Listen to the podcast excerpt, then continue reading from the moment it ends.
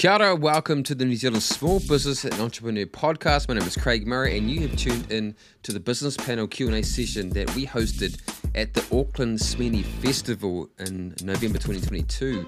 It was hosted by Bridget Snelling, who's the country manager of Xero New Zealand. And on the panel, we had Justine Troy, co founder of 42 Below Vodka, Ben Panther, he flew over from Sydney, and he's the TikTok for business manager. Bob Drummond, co founder of Kami, which has 35 million users per day, and Grant Johnson, founder and CEO, I should say, of Rocketspark, based in Cambridge, New Zealand. This is an awesome conversation about starting businesses, going global, the difficulties of starting a business in New Zealand and with the plans to go global. Um, Bob and Justine really do get into it a little bit too, and Ben um, offers some really good insights about TikTok and how you could use that for business. And Grant's just epic. If you're not already using Rocketspark as your website platform, I suggest you have a look into it because they're Kiwi, Kiwi owned and operated and they are there to help you your business grow. So without further ado, I'll leave um, Bridget to take it away from here. But I hope you really do enjoy this one and share it around. Hi, I'm Bridget Snelling, the country manager for Xero New Zealand. It is wonderful to be here today with you all, and I'm delighted to host a panel with some very interesting uh, and expert people who will have lots of great stuff to share with you.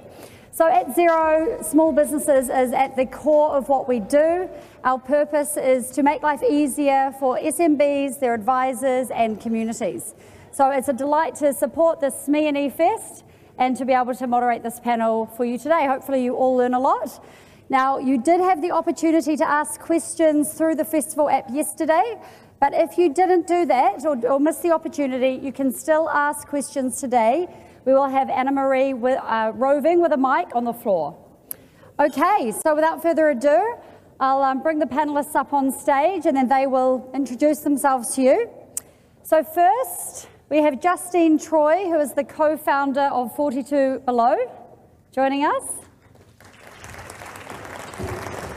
Hi. Come, take a seat and grab a mic. Yeah, anywhere here. Uh, ben Panther, who is Strategic Partnerships for AUNZ at TikTok for Business, who you just heard from. We've got uh, Bob Drummond, who is the Executive Chairman, Chief Revenue Officer, and co founder of Kami.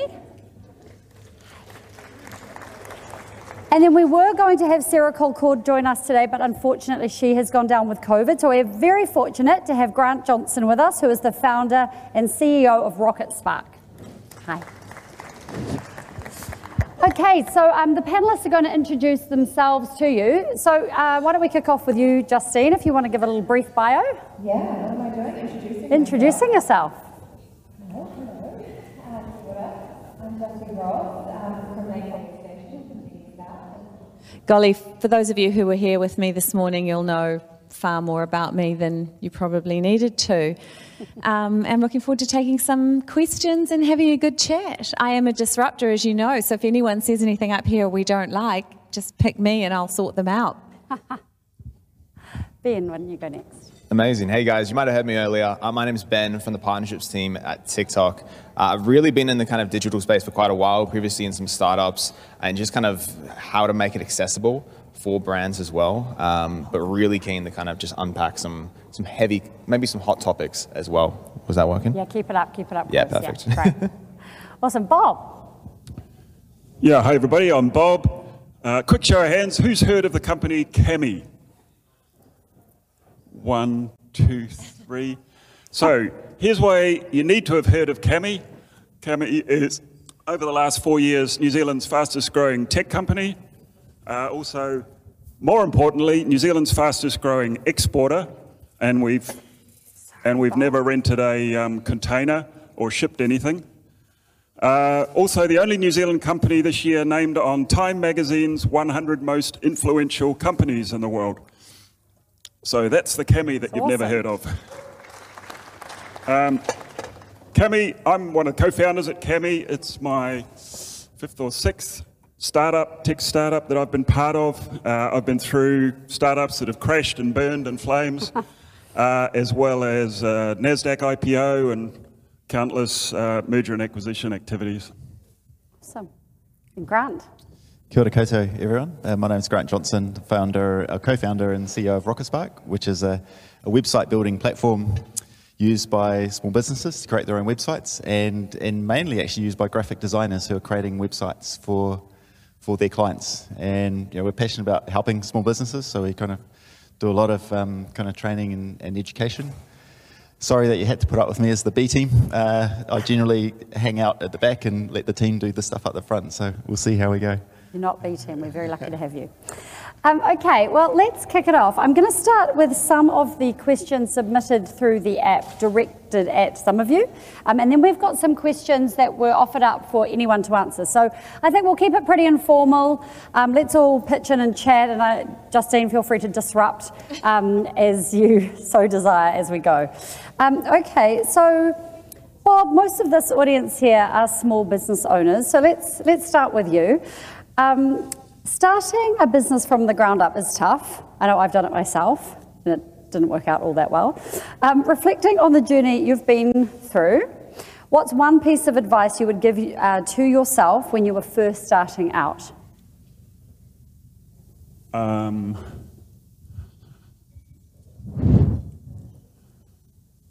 talk to users of your product, listen to users of your product, mm. And ignore everybody else.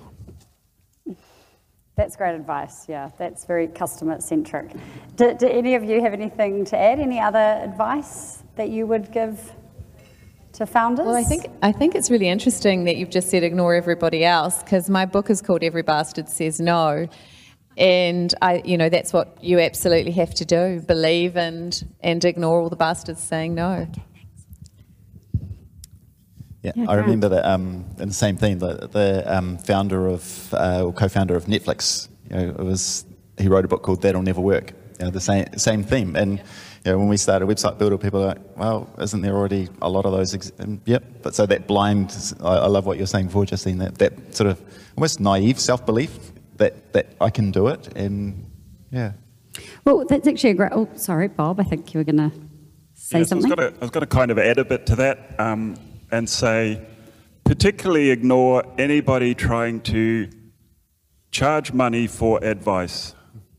So if you're starting a business, if you're a startup, if you're a little business getting started, there's a lot of people wanting to sell you advice or uh, how to protect yourself. So this is, I call it the fear industry.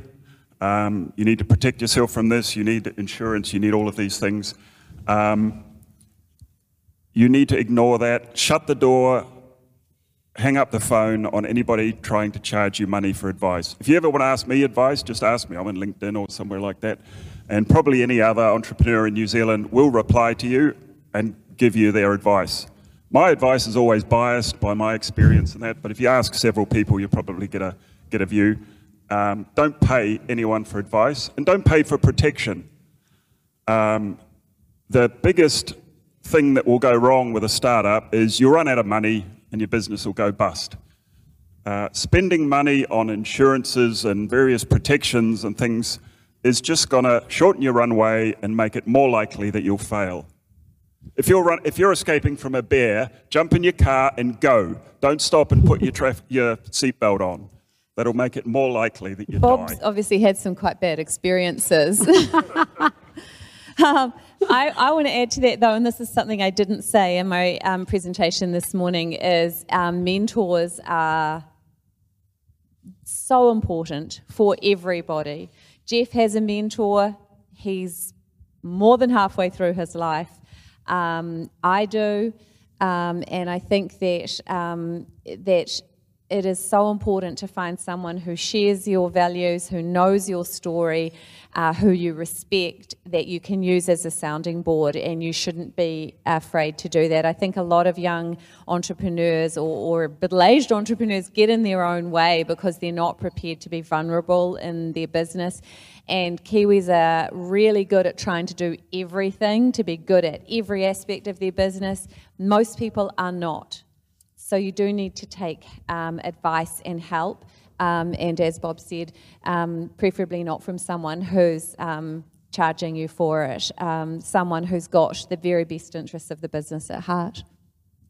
That, that is all wonderful advice. Thank you so much. And I'm just going to pick up on a point you mentioned before, Grant, which is website builders aren't new ideas, um, isn't a new idea. So, what was the gap in the market that you saw, and how did you go about filling that with Rocketspark? Yeah, so, it, and Bob's already touched on it, it's just we, we went out and talked to, to lots of people and friends and family, and just like, what are your pain points? And, and the, the common themes that came through was the existing products are really difficult to use um, the end result looks like I shouldn't have made my own website. You know, it just looks like a dog's breakfast. And I can't get great help. You know, the support is rubbish. And so we thought, well, actually, in, like we, we can actually make something that's super simple, great support, and actually guide you towards best practice. And know, just we've had people that, um, so some of the designers that, that resell and, and use our software, and two of them today mentioned, you know, one of the, the big ones, um, and they're like, oh, it's just so hard to use. And like, this is a multi-billion dollar company, and here we are, just a little Kiwi company with you know sort of 20 odd people in Cambridge, but their preference is is actually Rocketspark, and so and what they love is the simplicity, that it looks good, and they can get great help. So yeah, I think that kind of understand your customers and and then again just believe that you can actually do it.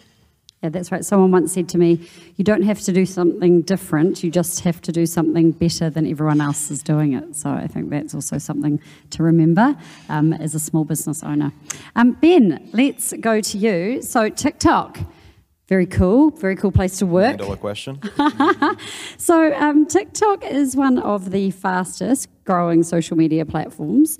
Um, so, what's your advice? And you did just run a session, so many of you um, may have been privy to this already. But what is your advice for someone starting their first TikTok channel? And what is a good TikTok growth strategy? Yeah, I think it's for, for brands right now on the platform. You know, when new platforms come around every couple of years, it's hard. Like, you know, we, we always have to adjust. Is this the right time? When should you go now? Do you go early? It's a kind of question of like how is, is, this platform worth it for us and how do we move on to it as well? I think on tiktok and we touched on it like just before is it is the most accessible that a platform has ever been for a brand and that's purely because it's all built on being very raw and untapped. And so for brands it's actually a bit of a weird one where you come onto it for the first time and you're really showing the most raw authentic side of your brand. You know you're not trying to be polished and you're trying to off a product in its actual light, where it's very, we're not really used to that for brands. Brands are very used to showing the best version always. Uh, when they go out to market, like this is us, this is the perfect product, this is it. On TikTok, it's really dive behind that and kind of unpacking it. So, like getting started on the platform, honestly, jump on the app, but learn from your competitors around what is already out there, and then, like you guys said, do it better. Do it better than them with that kind of personal touch as well. In terms of growing on that, again, really hear what people are saying about your business and use that as kind of how you will then move from piece to piece. And you know, as well, these platforms all kind of built on an ads perspective as well. And TikTok now has that. And I think when I joined, it was very much in its early days of like a performance platform, just like the competitors. But now it's purely driving performance like we haven't seen in like a very long time as well. And so it's kind of a mix. Start organically, get on there, find out what your competitors are doing in their vertical, and then try to start moving over to that paid perspective if you're already using your media budgets in different places. And then how can you then amplify your content on TikTok to really just supercharge it, get it out there to Kiwis, uh, and really kind of place your brand out there?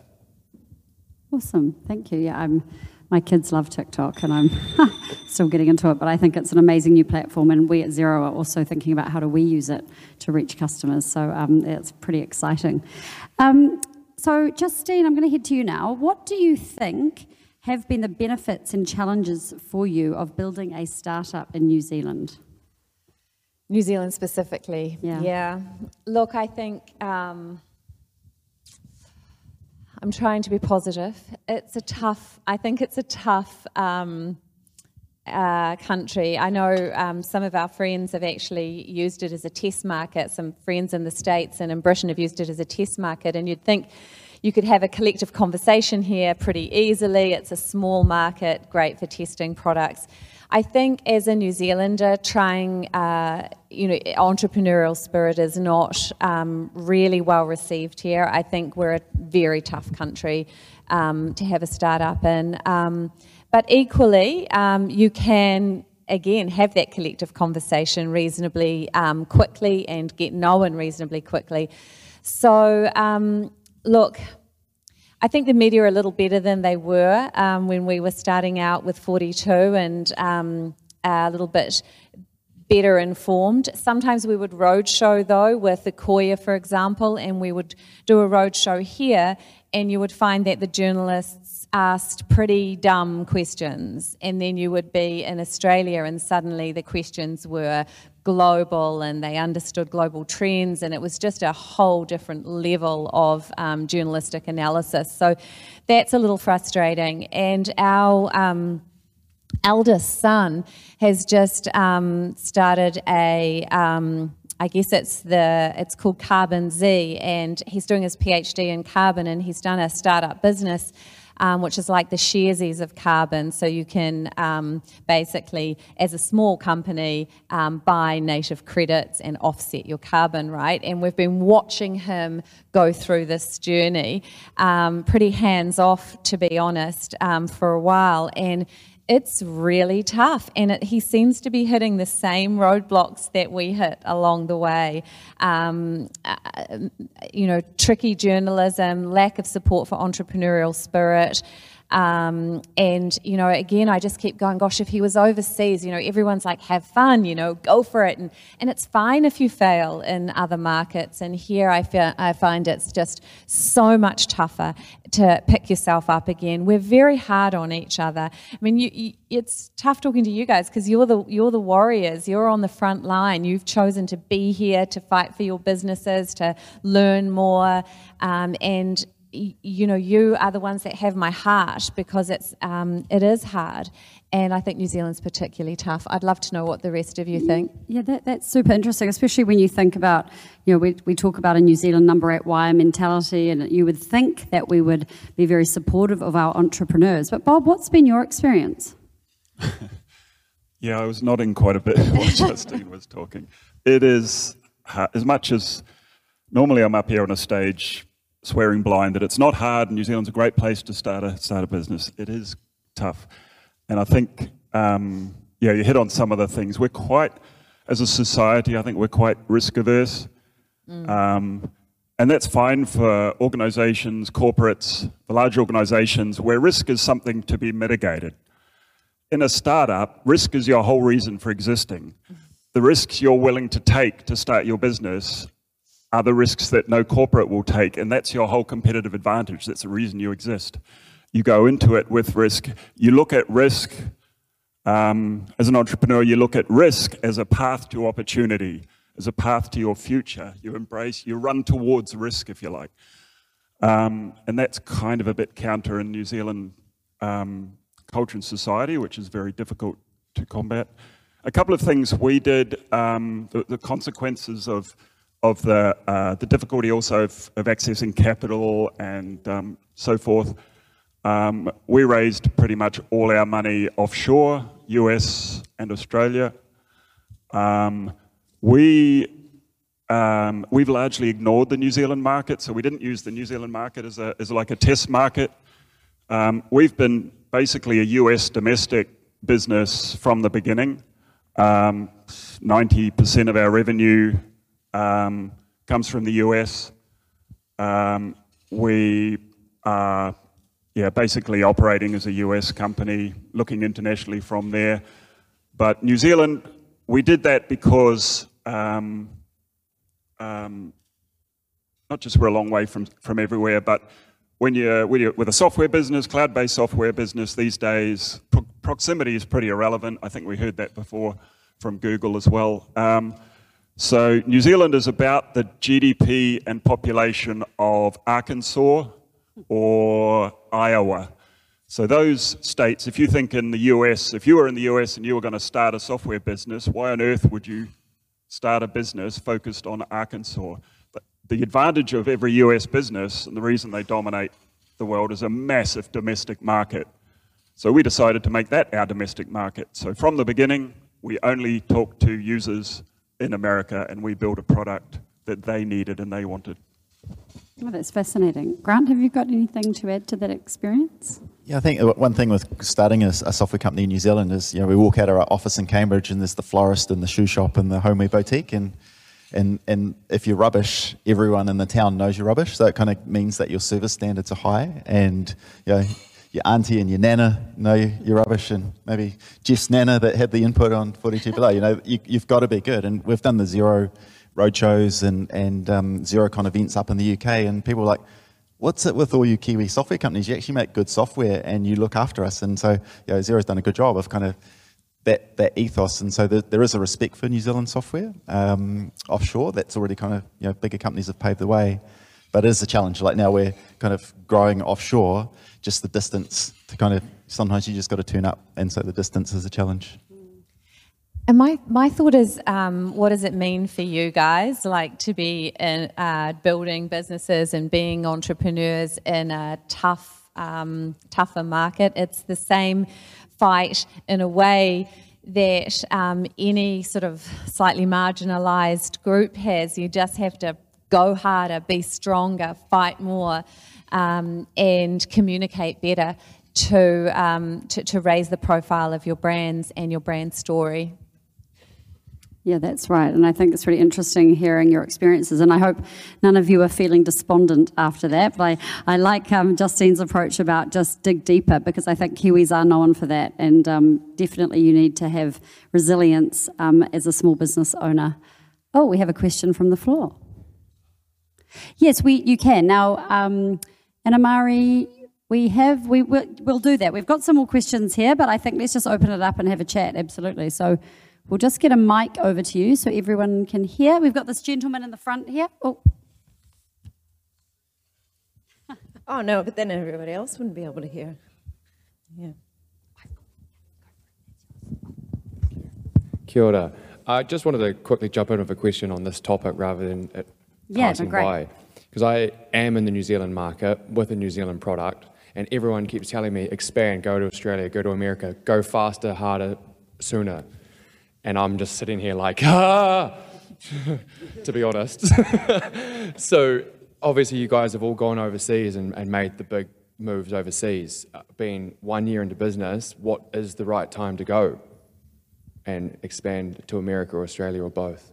Straight away, because um, we have this saying at home, it's the crowded house syndrome. If you make it overseas, then you'll make it faster in New Zealand, you know. Um, and, and I think that for us, I mean, I think I mentioned that we had a blind taste test. We did well in the UK. Um, Australia um, loved 42. They were they were a big brother giving a little brother a hand up, and every time we got international feedback and accolades and that were picked up in the media here, suddenly New Zealand was like, oh, okay, something cool's going on. That that that brand's had the nod from overseas. So um, that's you know our, was our experience anyway.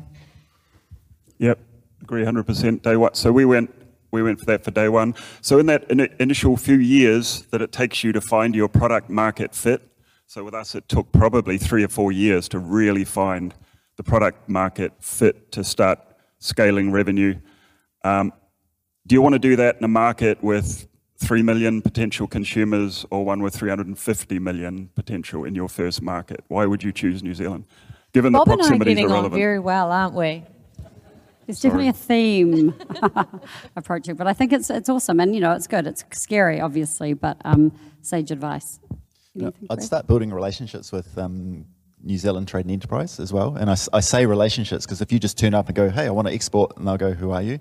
But if you actually invest the time, turn up to the events, go to the training, find out who a potential account manager might be, and start building those relationships. Like in our early days, the support just wasn't there at all. Like it was just kind of, it was frustrating. But as we invested ourselves and built the relationships, now the support we're getting is is amazing. Like it's almost embarrassing in terms of some of the support that, that we've had. Um, so, but the relationships are key there. Uh, honestly, New Zealand Trade and Enterprise, when we started out with 42, were literally lying on lounges in LA eating donuts and fucking nothing else.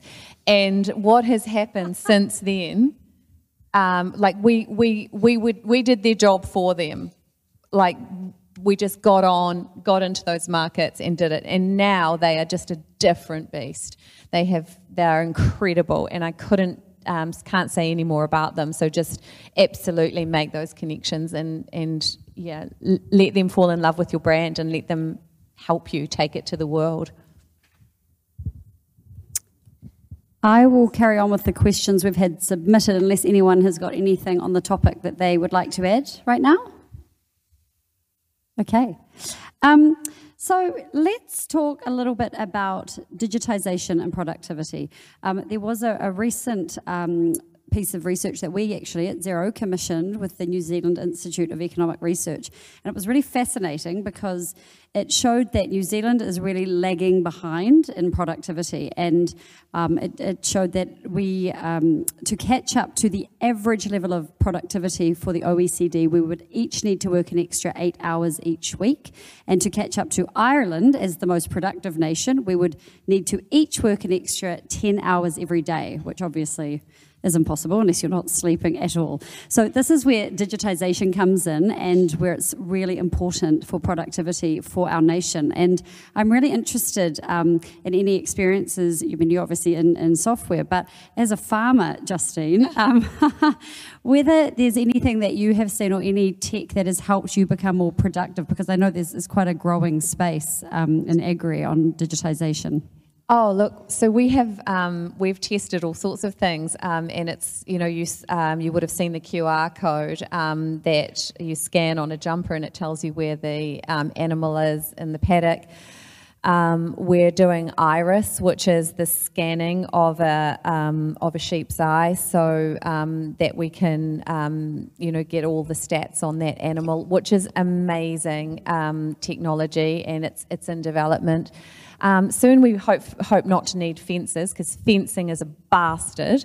And, um, you know, they'll, they'll have their collars and we'll be able to just move them on our iPad to the next, um, to the next paddock. So I'm super excited, but um, it, it's also about the um, environment. So it's about um, water usage and look, we've got, a, we've got a device at the moment where we can have put poo under a microscope and see how many worms are in that particular theses so we know what's going on. And rather than having to send it off and wait days, it now is right there for us.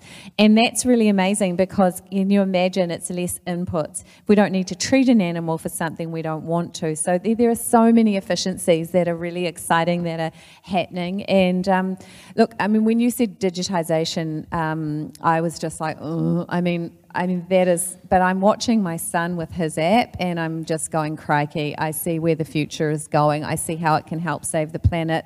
I, um, I'm, yeah, for us um, as, as farmers, but also as activists, we can see that, um, it, you know, if people can buy carbon credits easily or whatever it is, um, then the world's going to be the richer for it. And we certainly are on farm, that's, that's for sure.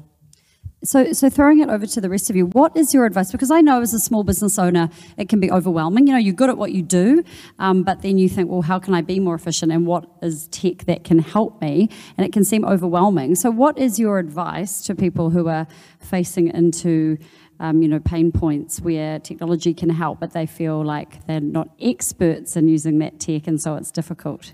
Any advice? Yeah, pr- probably if I wasn't running Rocketspark, I'd actually be doing a company that kind of basically made it accessible for small businesses to get the advice and do that at scale.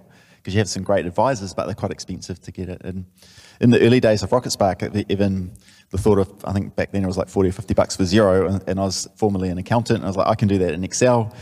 After a couple of GST returns, I was like, okay, 50 I bucks. Can't, can't do it in Excel. 50 bucks a month. Yeah, I kind of built a model, but it was just finding those GST transactions. And, and um, yeah, so, so now, like, and we're still relatively small business. You know, it's probably you know around 10 grand a month we're paying for different software tools that, that help us run our business. And, um, and that's still really, really valuable. Probably talking to, to your peers in business and is probably a key place to start. Um, the Xero add-on marketplace. And when you're looking at reviews, probably when it comes to software, I wouldn't touch anything below four stars, even probably four and a half, because you know we ask people that are happy with the software to leave a review. And but to go from say four and a half to five is actually quite a lot of effort. You've really got to be on your game. So there's review sites like the Xero add-on marketplace or Capterra, where are good places to go and and just look and see what software is there, um, and just ask like you know companies like us, we're always, you know, people asking about booking systems that can plug into websites. And, and we see that those businesses that do adopt the technology, they generally accelerate at a faster rate. And I know Xero, I'm not on the payroll for Xero, but they've done studies, you know, in terms of people that adopt the, the various kind of connections into Xero, they generally um, are in business and survive and thrive just because they're using technology to help them. Yeah, there is plenty of research to support that. Bob, anything to add or Ben? Um, yeah, I don't think I'm qualified to help anyone who's not familiar with technology to, to do it. Um, uh, I can tell you what some things we've we've done. So on productivity, so Kami sits between Netflix and Airbnb on revenue per employee kind of productivity level. Um, and the two ways we've done that, um, the major way is by building a scalable product, of course, that you can serve 35 million people um, without having to hire lots more staff. Uh, that's really New Zealand's problem. Agriculture and tourism are not scalable businesses. They can only grow revenue by adding staff. That's our real productivity problem. We don't have enough scalable businesses in the country. Uh, the other one is efficiency that you mentioned, and the efficiency within our business um, that definitely isn't just replicable by anybody, but um, our principle in the business was as founders, we did everything ourselves as long as we could until we couldn't cope anymore with doing it um, as we grew and scaled. Um, and then we, first, we tried to automate it. So by doing it yourself, you know all the foibles, you know all the edge cases, you know all the problems, you know all the challenges about it, and you can automate it. Um, after that, if we can't automate it, or there's a bit left over of work that can't be automated, then we would hire people to do that work. So it goes do it yourself until you're totally familiar with that job, whatever part of the business it is. Then sit down and automate it, um, and only then hire um, people, and then you get to kind of efficiencies. Yeah, that's really interesting. Of course, that that's um, a good segue to another question, which is around um, retention of staff and hiring staff. So we are obviously in a very tight labour market in New Zealand, and um, small businesses are having to compete with big business to, to hire staff where technology can't do the job and they do need humans. I know that there's um, there's a, a, company speaking later today called Orchestra that have an employee share scheme. They're an SMB too, and that is obviously one way to attract and retain staff. But what are some other um, pieces of advice you guys would give in your experience for SMBs competing for you know a small pool of talent? I think if I was to kick off this one, actually, Thank from a bit of a different perspective, um, I, it comes down to trust. You know, with COVID, that really kind of took everyone for a bit of a ride with like working from home. And it came down to trusting your employees to kind of make the call, to trust them to work from home, do all those pieces as well. Um, and I, I find that like with retention and that piece of with employees that you work with, it all comes down to like, do you, do they have, do you have full trust in them uh, to be able to do the job? And if they feel that, then they feel secure in everything they kind of do as well and because you want them, you know, we got kind of got to be flexible now. Like COVID kind of opened up the kind of norm of working. Like it's now you now kind of you know it's not just sometimes nine to five. Maybe it's you start at ten. You have to go to doctor's appointment. There's there's no kind of questions on that. And it's the ability to kind of just be able to be really trusting of them to make the right call, get the uh, get the actual work done by the end of the day, and get that delivered. Um, but having that trust with them is the biggest thing I've found when it comes to retention of like working in tech companies. If we feel trusted, we feel safe, uh, and we want to continue to keep uh, doing that as well. Or you could be like me and just have 17 dogs. That works as well. Mm. Maybe um, they could do some things. Not sure I could employ your dogs to help with Xero, but you never know. They might be very smart. Anything to add, you guys? Yeah, with um, so we're, we're a small business, and when you know we've, we've self-funded Rocketspark, and then you see like the last few years prior to the last few months has kind of been a heyday for VC funding and there's ridiculous money coming in and that also flows through to the ridiculous salary. So it's, it's, it's a challenge. And we've, we've recently surveyed our, our team and we said, what's the most important things to you? And just to understand the various benefits that we could offer. And, and the number one thing was just actually about being a delightful place to work, you know, where there's purpose and there's culture, um, we care for each other.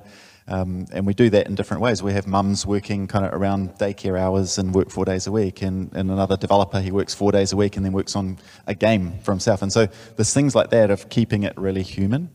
pay was the second on the list, and then I think third on the list was flexibility. And um, so it's so it's things you can actually do as a small business that actually create an environment that's just so delightful and, and kind and caring and, and, and really purposeful in, in what you do that you're not necessarily just competing on ridiculously big salaries. Um, yeah. Yeah.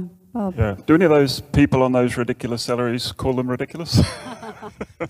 Uh, it depends what the demands on their life are, eh? Uh, sometimes they do, yeah. yeah, I, I, um, I agree. The um, I pick up on a key point. You said, yeah, do something meaningful.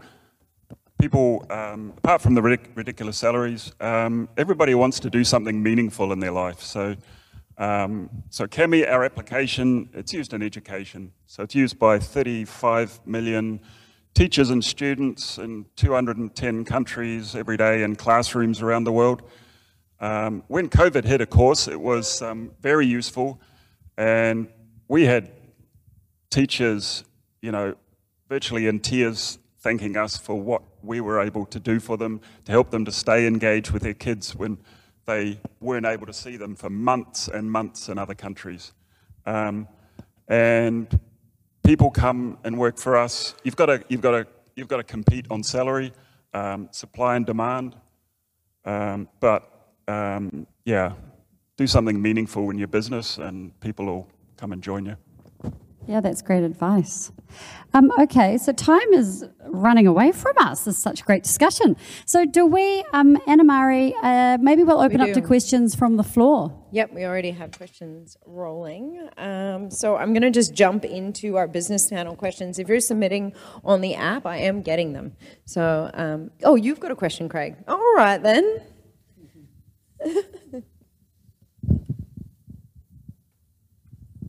Kia ora, Craig here. Hey, my question is, Bob, you said run to risk, run towards risk, and don't be afraid of it. But how do you emotionally manage that risk?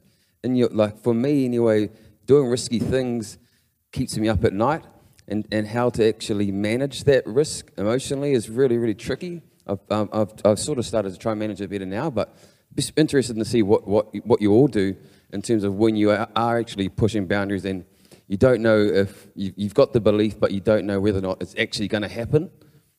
How do you how do you process that? So, as I say, I've been through a number of startups, some that um, have crashed and burned.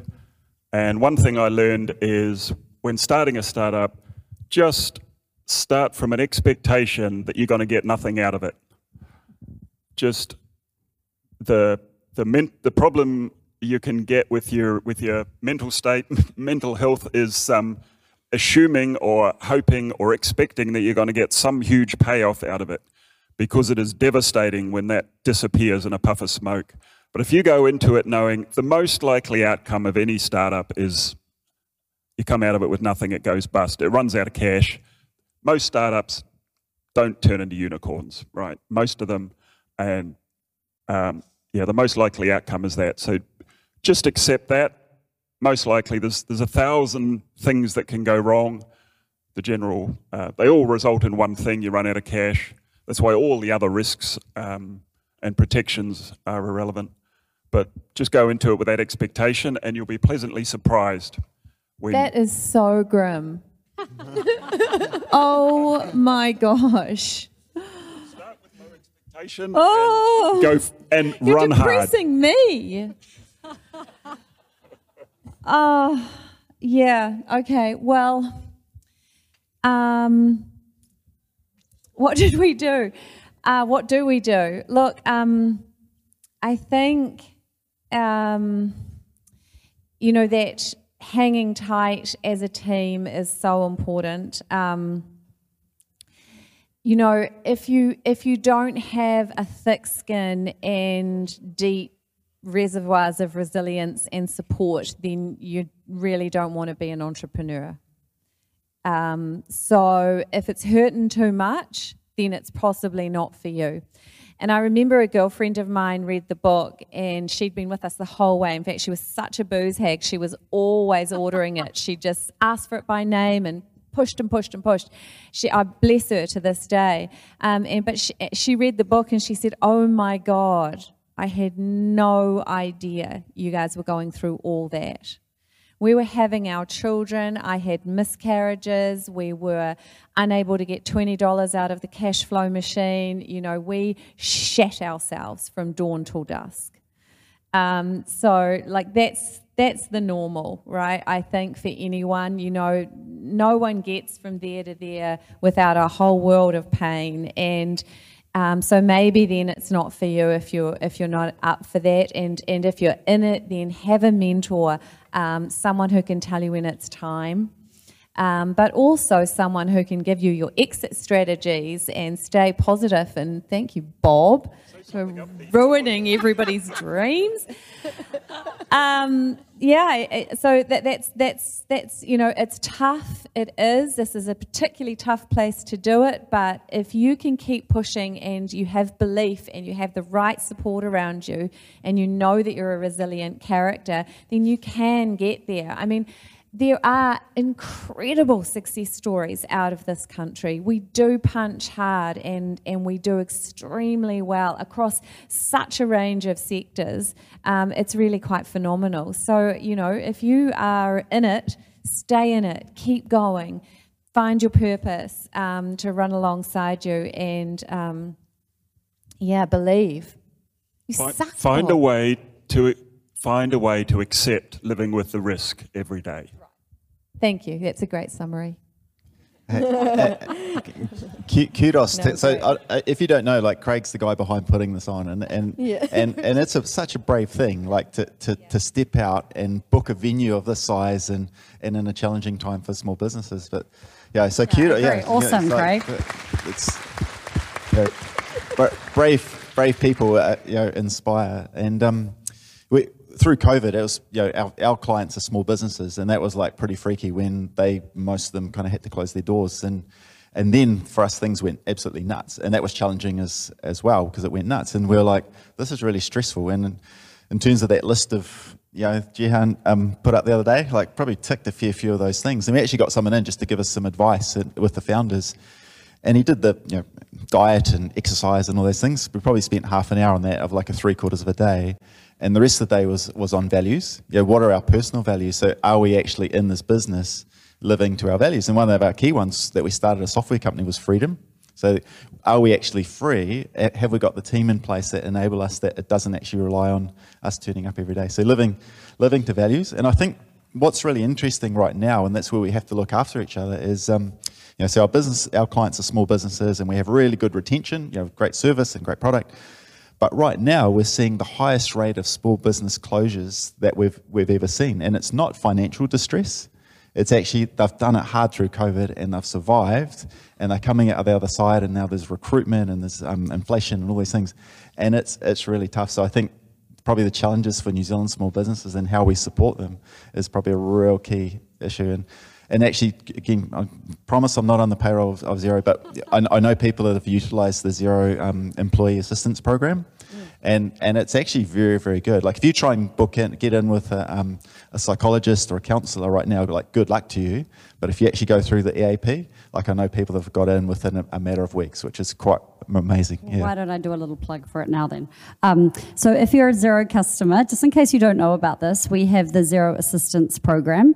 And what that means is that you and your family can access free and confidential counselling. There's three sessions minimum um, through Benestar is the um, organisation that runs it for us. So, you know, we hear what you're saying. We've also seen um, the usage of XAP has doubled in the past year. So that is a clear sign that small businesses are hurting. You know, times are tough. And having just come through COVID, it's like getting knocked down again with inflation and you know tight labour market and all the other stresses. So um, absolutely check that out if you haven't already, or if you or or someone you know is in need of support.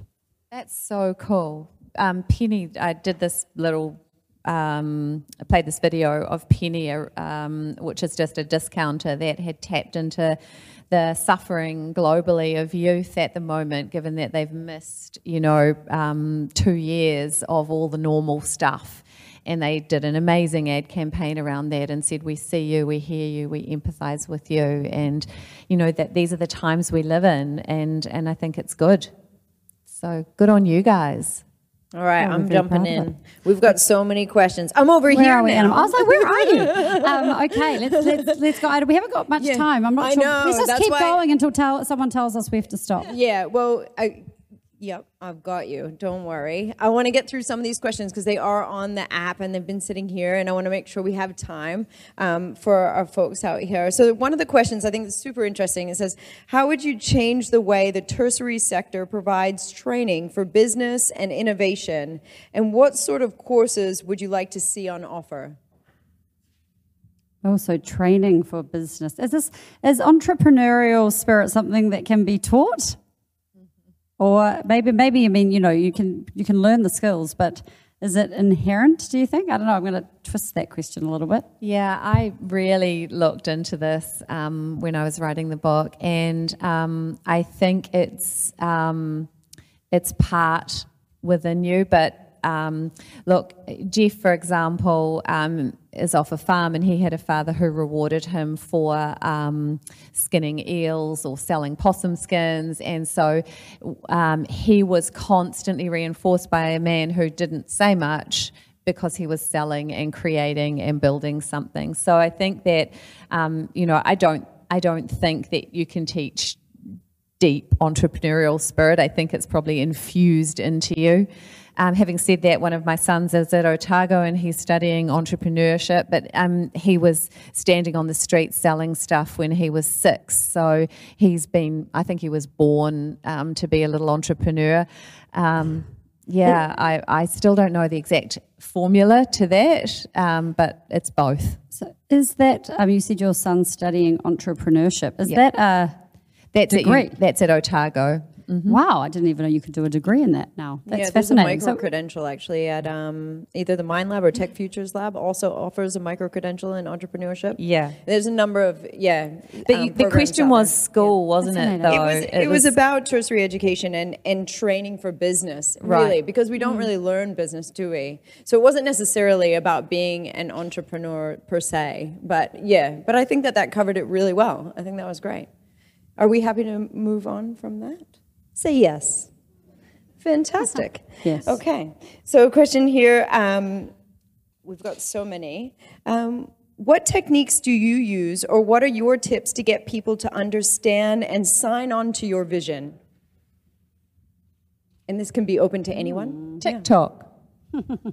Yeah, I think with with these ones, of getting people to sign on, it's all around. Like I think here we have like quite a lineup of sometimes can sometimes be complicated products, and I think it's being able to take it to a level where you know you always like whenever someone practices for a presentation, it's like if you presented that to like your mom or your dad, would they understand it? And it's been uh, being able to take it down to that granular level and like really make it simple to understand for people to buy onto a vision on what you're trying to do here as well. And I think it's like articulating yourself in a way that is accessible, people get it because I think sometimes you, and for businesses, when you start up, you get in that tunnel vision, right? You're so focused on the end goal and you're trying to, you know, you're thinking of the five year plan. And I think it's just, you guys touched on it a lot around, you know, just being, being ready to fail and fail fast because that is all about learnings as well. Um, and it's that ability to really be able to make it simply and be able to push it to people and articulate exactly the end goal of what you're trying to do here. But think about it in a way of like, if I was to explain this to your parents or to your mom, your dad, your sister, how would you do that? And if they understand it, then you can really pitch that vision uh, to whoever you're trying to get on board, if that's employees or partners or funding rounds and those pieces as well. I might piggyback on this, Ben, because you're in the, and, and anybody else can comment as well. I hope you don't mind. I'm kind of like corralling right now, Bridget. I apologize. No, no, I just great. know that Go- we're on a go for time it. frame, and I want to make sure everybody gets heard. Um, what does the future of digital marketing look like? Yeah, wow, that's a it's a big question. Um, but it's something, and we've, we've touched on it a lot. We're now in though you see the areas of like of where technology is kind of moving from with these platforms, uh, and we're very much now in the video era, and it's short form, it's long form, it's everything in between as well, uh, and it's of course mobile first. And I think what we're moving to is you're seeing a lot of centralization of things that are happening on app now. So before the traditional way of purchasing was, you know, you'd see an ad, you'd jump onto the website, you didn't purchase. That's becoming on app more than ever. Uh, and so, if that's shopping, if that's downloading, if that's doing different things as well, what you'll see is really brands would now are going to start building on these marketplaces like you have Amazon and you have those different things, but they're going to start expanding on platforms exactly. So when businesses start, it's now you know you get the website going, which is great. That will always be the foundation. But a lot more of what happens from transactional to repurchasing to those parts will start to happen on app more than ever before. So, for example, TikTok, next year we're bringing TikTok shopping. That brings your catalog onto the app so you can check out there. And in Indonesia and UK, you have TikTok Shop, which is full integration. You can check out and purchase on TikTok, which is incredible. You see it, you see something you like, you purchase it, you check out, all happens within an app. And that's that's really this next arrow move into in terms of shopping and integrating with it. Bob, you were shaking your head a little bit. Yeah, do you guys want to finish up? We'll finish up on this question, actually, I think. So if you guys want to all chime in, that would yeah, be great. Yeah, I, yeah, I do. Um, just to be contrarian again. Um, um, uh, yeah, so I was listening earlier to the presentation by Google and by TikTok and by Ben's answer there. Um, there may be an assumption by a lot of people in listening to it that in growing a startup business, the path to growth is advertising. So I'll tell you there, that's not necessarily so, and it is increasingly not true. Um, please think hard about that before you launch an ad-driven business. If advertising is your sole path to growth and revenue, I would suggest uh, try a different direction, a different business. So Kami got to 35 million users, 200 countries, um, without advertising. So we didn't spend money on advertising. We've only ever raised a small amount of capital, to, to be honest. And that was one of the reasons why we didn't advertise, because we couldn't afford to. But these days, just it's only been possible in probably the last seven, eight years that you can build a successful, global, scalable business um, without advertising. And we did it with by building a product, like I said, talking and listening to users very closely, first a few users, then a few hundred users, then a few thousand users. And yes, talking to them, not sending newsletters or writing blogs or content marketing or um, any other broadcast method, talking to them on the phone, on Zoom, uh, chatting on a Facebook channel, on Twitter, but actually one to one talking to these users. We were able to build a product that these users loved. And what these users then did was they went and talked to other people who might find this product useful. And that was our primary path to growth. So we did that, like I say, reaching 35 million users in 200 countries. Um, without spending money, I'm afraid, on TikTok or Google. No, I second that. I absolutely second that. And we touched on early, saw if you saw the creative one, we touched on Ali. Uh, she created a product called Contour Cube. She literally, she didn't, so Ali's actually only recently done paid in any capacity. It was all built on TikTok. And your thing around engaging with them was absolutely that. She made it, it was all built 3D printed, right? And so it was a feedback engine constantly, like, is this right? Should we change this? How would you guys like it? And it was all built on just organically engaging and having that feedback because you're right feedback from the direct users will tell you exactly where you need to pivot to and the more you can get the more you can kind of make it the the end goal that you're trying to achieve as well I don't know. I'm just a sheep farmer from Otago. I don't know. Um, I do think that um, two things. I think um, PR is uh, wonderful. Um, you know that word of mouth that I think you're alluding to is is one of the most effective tools that you can that you can access. So knowing it and making making that your friend, I think, is really important. Um, and again, I'm agreeing with Bob. Um, we have a um, marketing sort of events assistant who's amazing, Grace, um, but she does not pick up the phone. And I've been telling her for three years to pick up the phone. And I just think you can't beat it. And I know the phone is now Zoom as well, and that's great. Anything that puts you face to face, is, is a wonderful thing. And now that we can do that, I think to build our businesses, we should. Um, yeah, so PR and, um, and mentors and um, pick up the phone. For, for us, um, happy customers has been our biggest growth driver. So happy, you know, enjoying the product and the service. And then with, with NZTE support, actually, we just did a campaign, um, or like a series of campaigns over a sort of a period. And the first one, we spent about 20 grand engaged an agency in Australia and they helped us and it was like our first kind of foray into advertising at scale. And it's kind of almost embarrassing to say, and I know this is on, on camera, but it was I think we got about ten leads from just it was like a brand, like not not even a brand. It was kind of like, hey, there's this you know a cool website builder. It's going to help you. Looking back, it's kind of almost embarrassing. And then we, we did a campaign where we just took a bit of a really targeted, narrow bit of content on laying out a website. It was very, very niche and very focused. And with actually spending much less, we got about 1,500 leads. And so we were just helping people in, in their journey and providing information that gonna, was going to help them. And so, so now we've got 1,500 people that we can start having a conversation. They're not all customers. And for us, you know, one of those leads, because they're graphic designers representing lots of businesses, can be worth tens of thousands or, or hundreds of thousands of, of dollars of, of revenue. So we can afford to spend a bit per, per one. But yeah, just actually helping people and providing relevant content that just, they're like, shucks, that was helpful. Thanks, guys. What do you do? Yeah, that's fascinating. I'm afraid we've run out of time. We're going to have to wrap it up, but I think we could chat all afternoon. Um, but I guess key outtakes from that discussion, you know, customer centric, listen to your customers, put your people at the heart of your business, and be relevant and provide relevant relevant content that's going to be useful for others.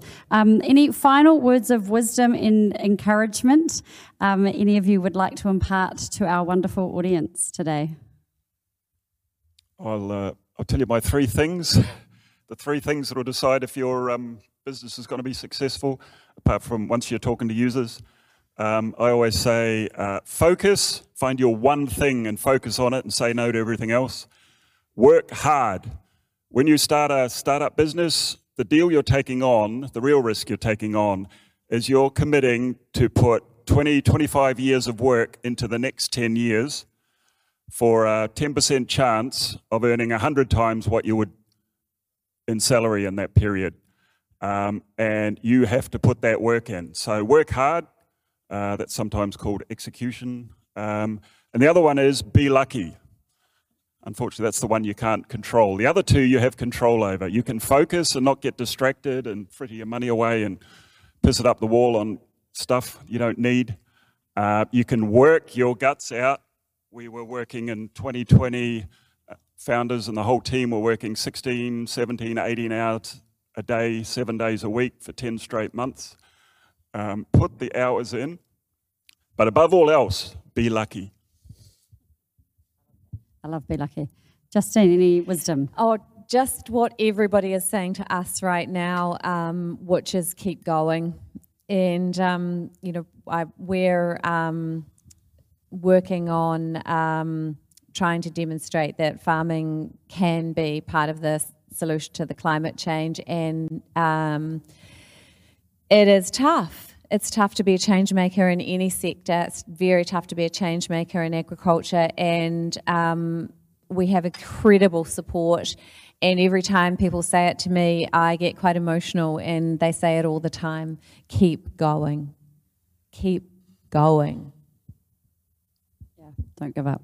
Ben, Grant, anything to add? Yeah, I guess if you're like Ted Lasso and you've ever seen that program, he puts like believe above the door and kind of gets people to do it. Or if you've seen an Adam Sandler movie and he's like this Rob Schneider, he's like, you can do it. You know, was, yeah, you can do it. uh, I think like the only thing is um, be mindful of tunnel vision. I think it's like in startups, you can get very into it without kind of stepping back and thinking. Um, so be mindful. Get people to check you. You know, really ask and kind of have people around you that can give you that feedback. You're like, am I am I thinking about this the right way? Is that is this making sense? Um, so yeah, be, uh, be aware of tunnel vision when you're getting into things, getting into the grooves. Be mindful. Yeah, enjoy the journey. Every day is a blessing, so don't wish it all away. Okay, well, thank you so much for your time and attention. We will leave it there. But Justine, Ben, Bob, and Grant, thank you so much.